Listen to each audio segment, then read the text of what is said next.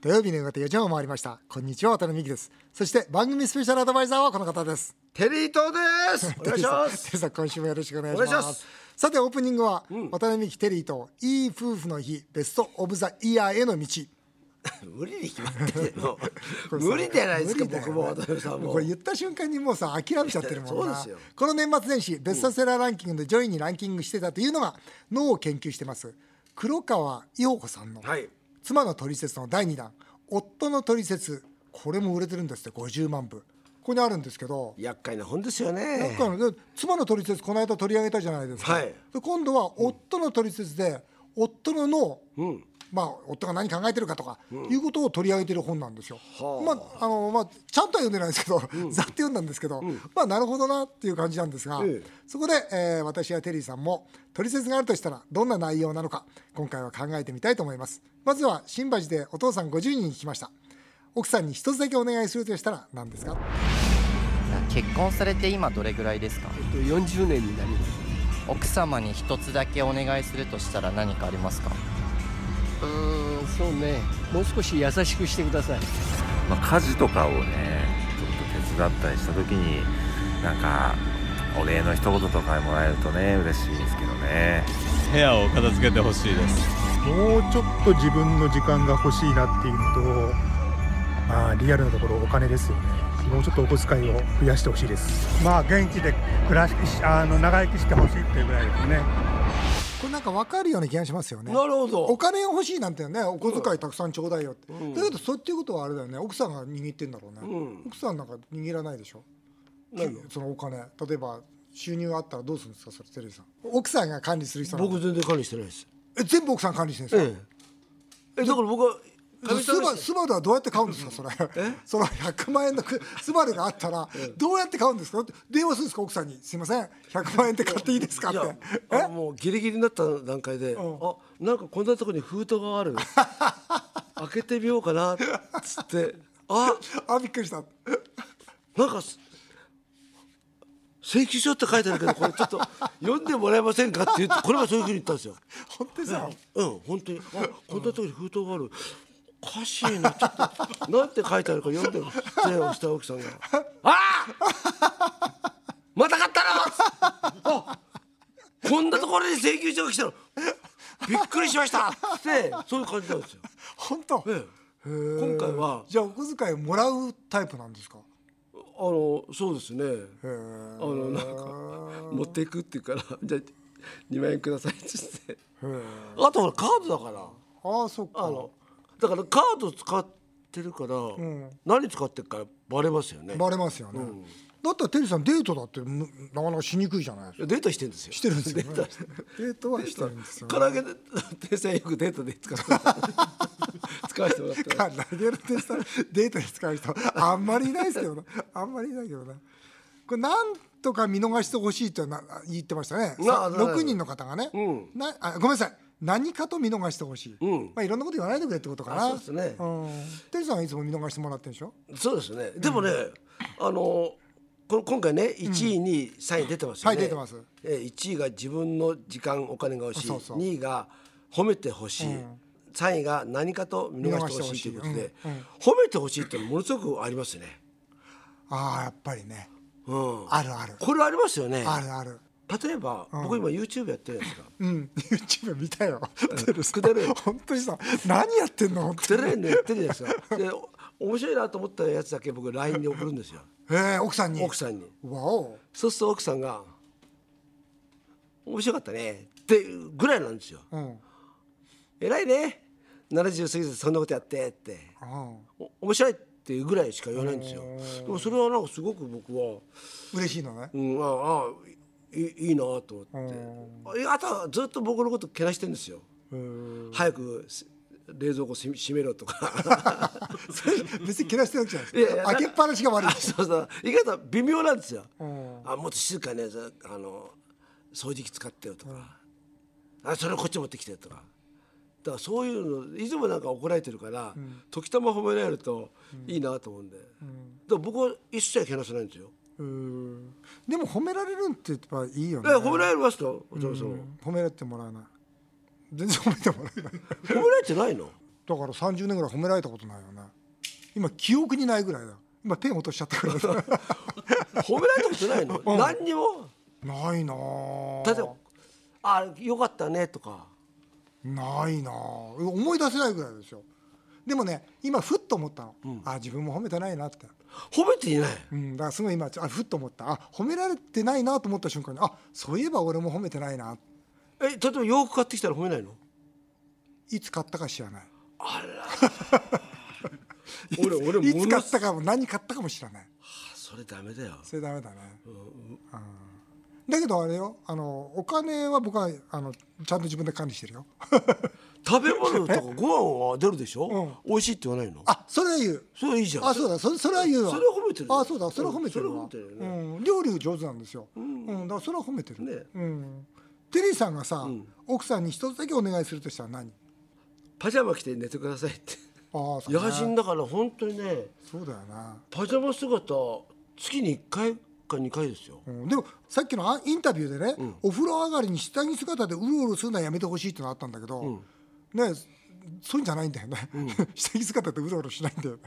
うちは誰 が奥さん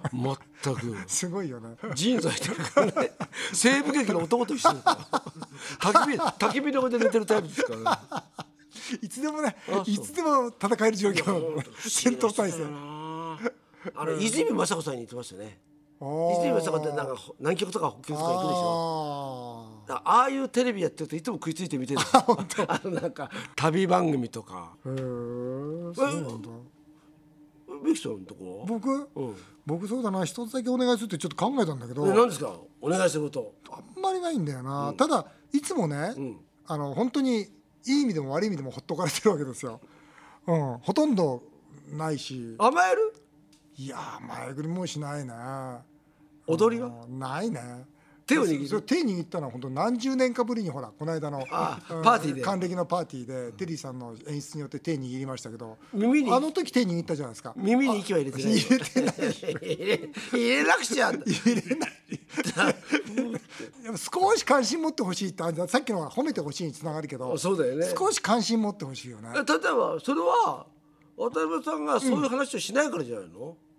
例えばこれどう思うってこと聞くうんでここもねなんだろうなその鶏と卵じゃないけど、うん多分ね昔言ってたような気がするんだ、仕事の話とか、うんでもだんだんそれに対して反応がなくなってくるともう言ってもしょうがないかなと思あー反っ応てで今度言わなくなっちゃうんだよね言わなくなっちゃうとまた関心がなくなるっていうこの悪い連鎖に入っていくねいや悪い悪くはないんですよ悪くないのそれ悪いんじゃない、悪くない、うんというのも僕がもしね、うちのかみさんが俺が作ったテレビ番組とかいろんなものを見て、例えば、もしいちいち言われてたら面倒くさ嫌いですだよね、うんあそれはそうだよねそうですよね、だから多分そこにうちの奥さんは気づいてあもう何にも知らない方がいいと私はそれより私はテニス行って帰ってきて勝った負けたを言ってる方がこの人は気楽なのかなっていううんあ多分それうちも似てると思う、んそうですよね結局そうだと思うんだよねだからほっといた方がいい関係が保てるかなっていうことなんだけど、だから野村監督と野村社長さんってさ例えば今日の監督の采配がどうだとかってだってすごい言ってるじゃあのなあいの夫婦はすごいねまあ、落合さんもそうだったかもわかんないけど、ああいうの見てるともしあれをやられたら疲れちゃうよね、疲れちゃうと思うだから僕野村さんと一緒に本書いてるんですよ、で僕と野村さんでその対談しながら本をまとめていくんですけど喋、ってたのほとんど奥さんでしたもんねちょ違う俺奥さんと対談本作んのかよと思って違うよなんかいや野村さんは横でうなずいてるわけそうだよなそうだよなでそれがのあのさあ本になるとそう野村さんと野村さんが喋ったことになってるわけだから俺誰が喋って いるやんだだろからそういうのね、もしさだから野村社長さんみたいな人と美樹、さんが結婚してたら、多分無理だねね別れてたかもわかんないじゃない、うんそうそだうかそうらそうそそうそういうことなんだよね相性ってねそんな夫婦があっていいんだろうねそりゃそうだん、以上いい夫婦の日ベストオブザイヤーへの道でしたさて CM の後はこちらを本気の企画ですテリーと大社長への道ぜひお楽しみになさってくださいさあそれでは2020年もこちらの企画で参りましょう笑顔で突撃テリーと大社長への道テリーさんが私から経営を学ぶテリーと大社長への道この企画がきっかけで、はいワタミとテリーさんが組んだ唐揚げの天才が実際にオープン現在全国300店舗本当の大社長に向けて夢を追っております頑張ってます頑張ってます2020年最初の大社長への道テリーと大社長から早速大きな発表があると聞きましたそれではよろしくお願いいたします発表します唐揚げの天才快進撃三軒茶屋御嶽山十条上板橋一気に四店舗オープンしますすごいなあやりましたねやりまテリーさんありがとうございますだって現在ね、ええ梅屋敷でしょ、はい矢口の私でしょ、はい亀有でしょ、んでここで123月で、ん三軒茶屋御嶽さん、十条上板橋すごいです7点はい続々とですよそうなんですよ、うんこれもちろんですね、はい私のオープン日にはですねお店に行きますまず三軒茶屋店なんですが、はい東急田園都市線三軒茶屋駅南口 A より徒歩4分1月31日オープン決定私もですね12時に行かせていあただテきリーさん行くます現場大事だからねそうですね。素晴らしもちろんでいすよね、皆さんよろしくお願いします。はいそして続いて十条店なんですが、埼京線十条駅北口より徒歩3分。オープンはですね、2月の19日12時に私お邪魔します。続いて御嶽山店ですね東急池上線御嶽山駅五反田方面口より徒歩5秒ですよ5秒すごいですよね駅前ですよまさにこういうのはもう駅そのものじゃなはいいですか、、オープンはで すね、2月の26日ですね。私12時にお邪魔します。よろしくお願いします。すごいですねテリーさん、はいありがと続うございま々すですねはいいやあの実際にね、あの問い合わせが本当にたくさん来ていてまたあのもうおここれ以外もですね、もう今実際に45店舗はもう決まってますんでそうですよねいやねでもね、本当に1店舗1店舗丁寧にね、あのしっかりとオープンしていきたいなっていうのとね今回は本当に大きな意味があるんですよそれはあの、フランチャイズオーナーがそうか、今までは私直営店直直営営店店だったそのいよいよここからはねそ。ういろんな実験が終わって、はいこんな立地どうかなこんな立地どうかなって実験が終わって、まあこれならば大丈夫だというところで、初めてフランチャイズ、まあ、十条のお店がフランチャイズ1号になるんですけそどうか、ってことは十条店のね、オーナーの方はね、それこそ自分でね、お金そをうです出して頑張ってこれからやっていくってことですからね。応援したいですよね。はいあのフランチャイズをもともと広げていこうというのが、このビジネスの基本的な考え方だったんですけど、まあ、今ねコンビニなんかでいろいろフランチャイズ問題になってるじゃないですかまあそうですねただね僕はやっぱこれからフランチャイズをやるべきだと思ってるんですね。っていうのはあのマーケット日本のマーケットって本当に小さくなっていくんですよ、人口が減るんでその時に新しい店どんどかどんどか出していったらこれ人のマーケット取ることになるんですよね、フランチャイズならば今実際やっている方に例えばこの事業やりませんかってことで今まであんまり収益がわ良くない事業を収益の上がる事業にすれば、我々、ね、フランチャイザー本部もハッピーだしそれをやる加盟店さんもハッピーになるわけですよね。だから僕はこうマーケットが小さくなる時こそ、お本当にその果実を分け合うフランチャイズというシステムがひと非常にそのいいなというふうに思っています。えーというわけでその中でね、はまあ十条店のはい第一号店。そうです。えーオーナーがね、頑張ってんな。はい、もともとあのこのオーナーが、はいえー多田君って言いましてね、はいえーワタミのエース級の店長だったんですよ。もともと安坂さそんうです。それでワタミねの今フランチャイズオーナーをやっていまして、あの実際に、えー僕の経営塾にもいつも来てくれてまして、あの非常に心のある、もうこの男ならフランチャイズ1号任せようという男なもんですから、今日はそんなタダオーナーと電話をおつないでいきたいと思います、えー彼の経営相談にも乗ってあげたいと思います。もしもしタダ君、あ、もしもし、多田です。おーはいあーどうもこんにちは。あ、こんにちは。よろしくおね願いしえます。、えーまずはテリーさんとリスナーにですね、多田君、あの、自分の経歴、会社の説明をしてもらえますか。えっ、と、まあ、外食でこの人生をこう勝負していこうと考えて、2002年に23歳の時に、えー、ワータミに入社しました。うん、えー当時の夢は、自分の店を持ちたいでした。で、独立を目標として、えー、30歳でえー独立すると決めて、7年間ワタミで修行しました。うん、で、2009年に目標通り30歳で、えー、ハッピーメーカー株式会社というものを創業しハッまピしーメーカーですから。た。はい。うんで、そして今現在ですね、創業11年目となりまして、自分も今41になりました。うん会社そのまあ事業とつきましては、居酒屋の飲食店経営をしております。で、お店は、えー現在9店舗を運営しておりまして、もう次のあのもう急になったんだね。ははいい。うん。 次の唐揚げの天才の出店で、えー10店舗となります。うん。あの従業員の方はどのぐらいいらっしゃるんですか従業員はですね、まあ、全部合わせると約200人ほあどあいますすね、はいごいなこの唐揚げの天才、えーフランチャイズオーナーになるにあたっての抱負を言ってください。今までこう居酒屋の経営をずっとしてまして、うん。まあ、夜も休業してましたが、うんこう昼の業態を挑戦してみたいなという時に、うんこの、あえーそういう海屋こと敷が唐揚げの天才がオープンしまして、うんもうオープンの長蛇の列でもうすごいなと思いまして。うん。でもこの時代にこう100名以上並んでる光景を見て、本当衝撃と感動を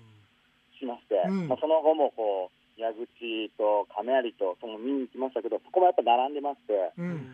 本当飲食業をこう飽きないとしてるものとしてはもう夢のような光景でして、うん。でもまあ一番のやっぱ決め手はやっぱこう実際食べてみてですね、うんあのー食べてみて実際うん実際食べてみて食べですねあのーこだわりのまあ大きな唐揚げ、うんあとテリーさんの卵焼き、ありがとうございますどちらも美味しくて食べ応えあってボリューム満点でう、ん。まあそこが一番ですよねうんはい商品力はね、うん確かにはいね。まあ、やっぱお客様がは本当に正直なので、まあ、本当に美味しいものはこう評価してもらえると思ったから、うん。唐揚げの天才をもうやろうとずっと決めてまして、うんで物件をずっと探してまして、うん今う回、んえー、と十条っていう場所に、えーここだったらいけるだろうと思った物件が出ましたので、はい、あのー私に経営相談やテリーさんに人生相談なんかありますかテリーさんにですかどうぞ。はい自分はですねこう幼い頃あのテリーさんの作る番組を見て育ってきました。あありがとうござい ます特に好きあだったんまり、いのはあのあれだね、まともな番組見てないんだね。何ですかそれまともじゃないですかはい。でまああの好きだったのはやっぱ元気が出るテレビだったりこうネルトン・ベニック・ジラランだったり、うんまあ、そんな番組を見てたくさん笑ったし感動もしたし、もうとにかくテレビに魅了されていましたで、えー、と自分は飲食店の経営者でお店に来ていただいたお客様をサービスで笑顔になってもらいたくてうんお客様に美味しい料理や美味しい空間で感動してもらいたくて、まあ、そして最後にはあのお持ち帰り、まあ、お土産として元気を持って帰ってもらえるようなそんな店を作っていきたいなってうんずっと思ってるんですね。うんで飲食店もやっぱこうエンターテインメントの側面を僕は持ってると思ってああそりゃそうですよね、はいそこ行って楽しめるわけですからね、はいうん、でたくさんの、えーっと人を魅了する店舗を自分のセンスを磨いて、えーっと作っていきたいなっていうふうに常に考えているんですけども、うんテリーさんはこう自分のこうセンスを磨くために何かこう意識していることとか、やっていることとか、なんか行っている場所とかうんあったらなんか教えてもらいたいなと。やはりあのなんかいろんなものに対して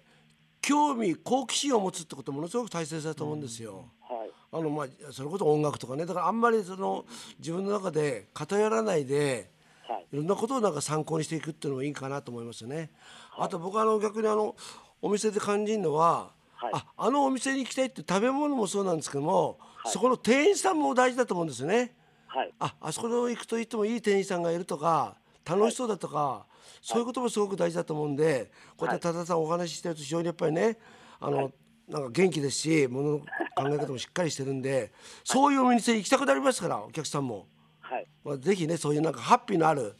楽しい、あの素敵なお店にしてください。はい頑た張ります。田中言ってたようにあの、テリーさんね来てくれるかなってずっと心配してたんですよ。うん行きますよだからテリーさんオープンに来てくれるっていうからも盛りち上ろげてんくれる行きますかよら。なああのまいやいやたありそがのとほうございますら梅屋敷のようにさ大行列作ろうよ。はい、ねもう僕そういうのみ自分で見てみたい。ああ見てみたい。 頑張りましょうよそうか。あの多田さんから見てですねはい。渡辺美樹さんというのはどんな人ですかえー、っとですね。。本当のこと言っていいですすよ。普段はやっぱり経営のことは怖いんですね。やっぱ、あのいつも怖いなっていう、なんかいるだけで緊張するんですけども、やっぱりあのいろんなこう悩みであったり相談すしたり、自分が困ってる時にはすごいこうアドバイスしていただけますあしそう、やっぱ実際やっぱこう優しい方で、あのあとやっぱり渡辺さんから習ったのは、真摯さが武器になるなっていうことが一番習ったことなので、本当に思ったことをこれは正しいと自分でこう考えたことを実行しているのがそんな人です。おーどうですか、石さん。 たまにはいいこと言うわね はい、じゃあただ頑張ってね、はい、頑張ります。はい、はいということで今回は唐揚げの天才フランチャイズオーナー第1号の多田オーナーと電話を結びましたね頑張ってほしいと思います、えー、唐揚げの天才フランチャイズオーナー希望の方は現在毎週問い合わせをいただいております、えー、続々もこの後オーナーが決定しております詳しくはワタミのホームページをご覧いただきたいと思いますということで快進撃テリーと大社長の道でしたさあ続いてはメールを紹介させていただきます、えー北区英子さん55歳離婚研究中、テリーさんが YouTube でテリーさんが離婚したスタッフ夫婦を呼んで、仲が良かった頃の写真をハサミで真っ二つする離婚式をやっていましたが、離婚も明るく迎えるじ時 代なのでしょうかと、えー社員が離婚した時渡辺さんは会長としてどんな言葉をかけてますかということなんですがあの離婚式って何ですか いや、実はね。あの女の人明るいよねあうんしてねあれ実はね、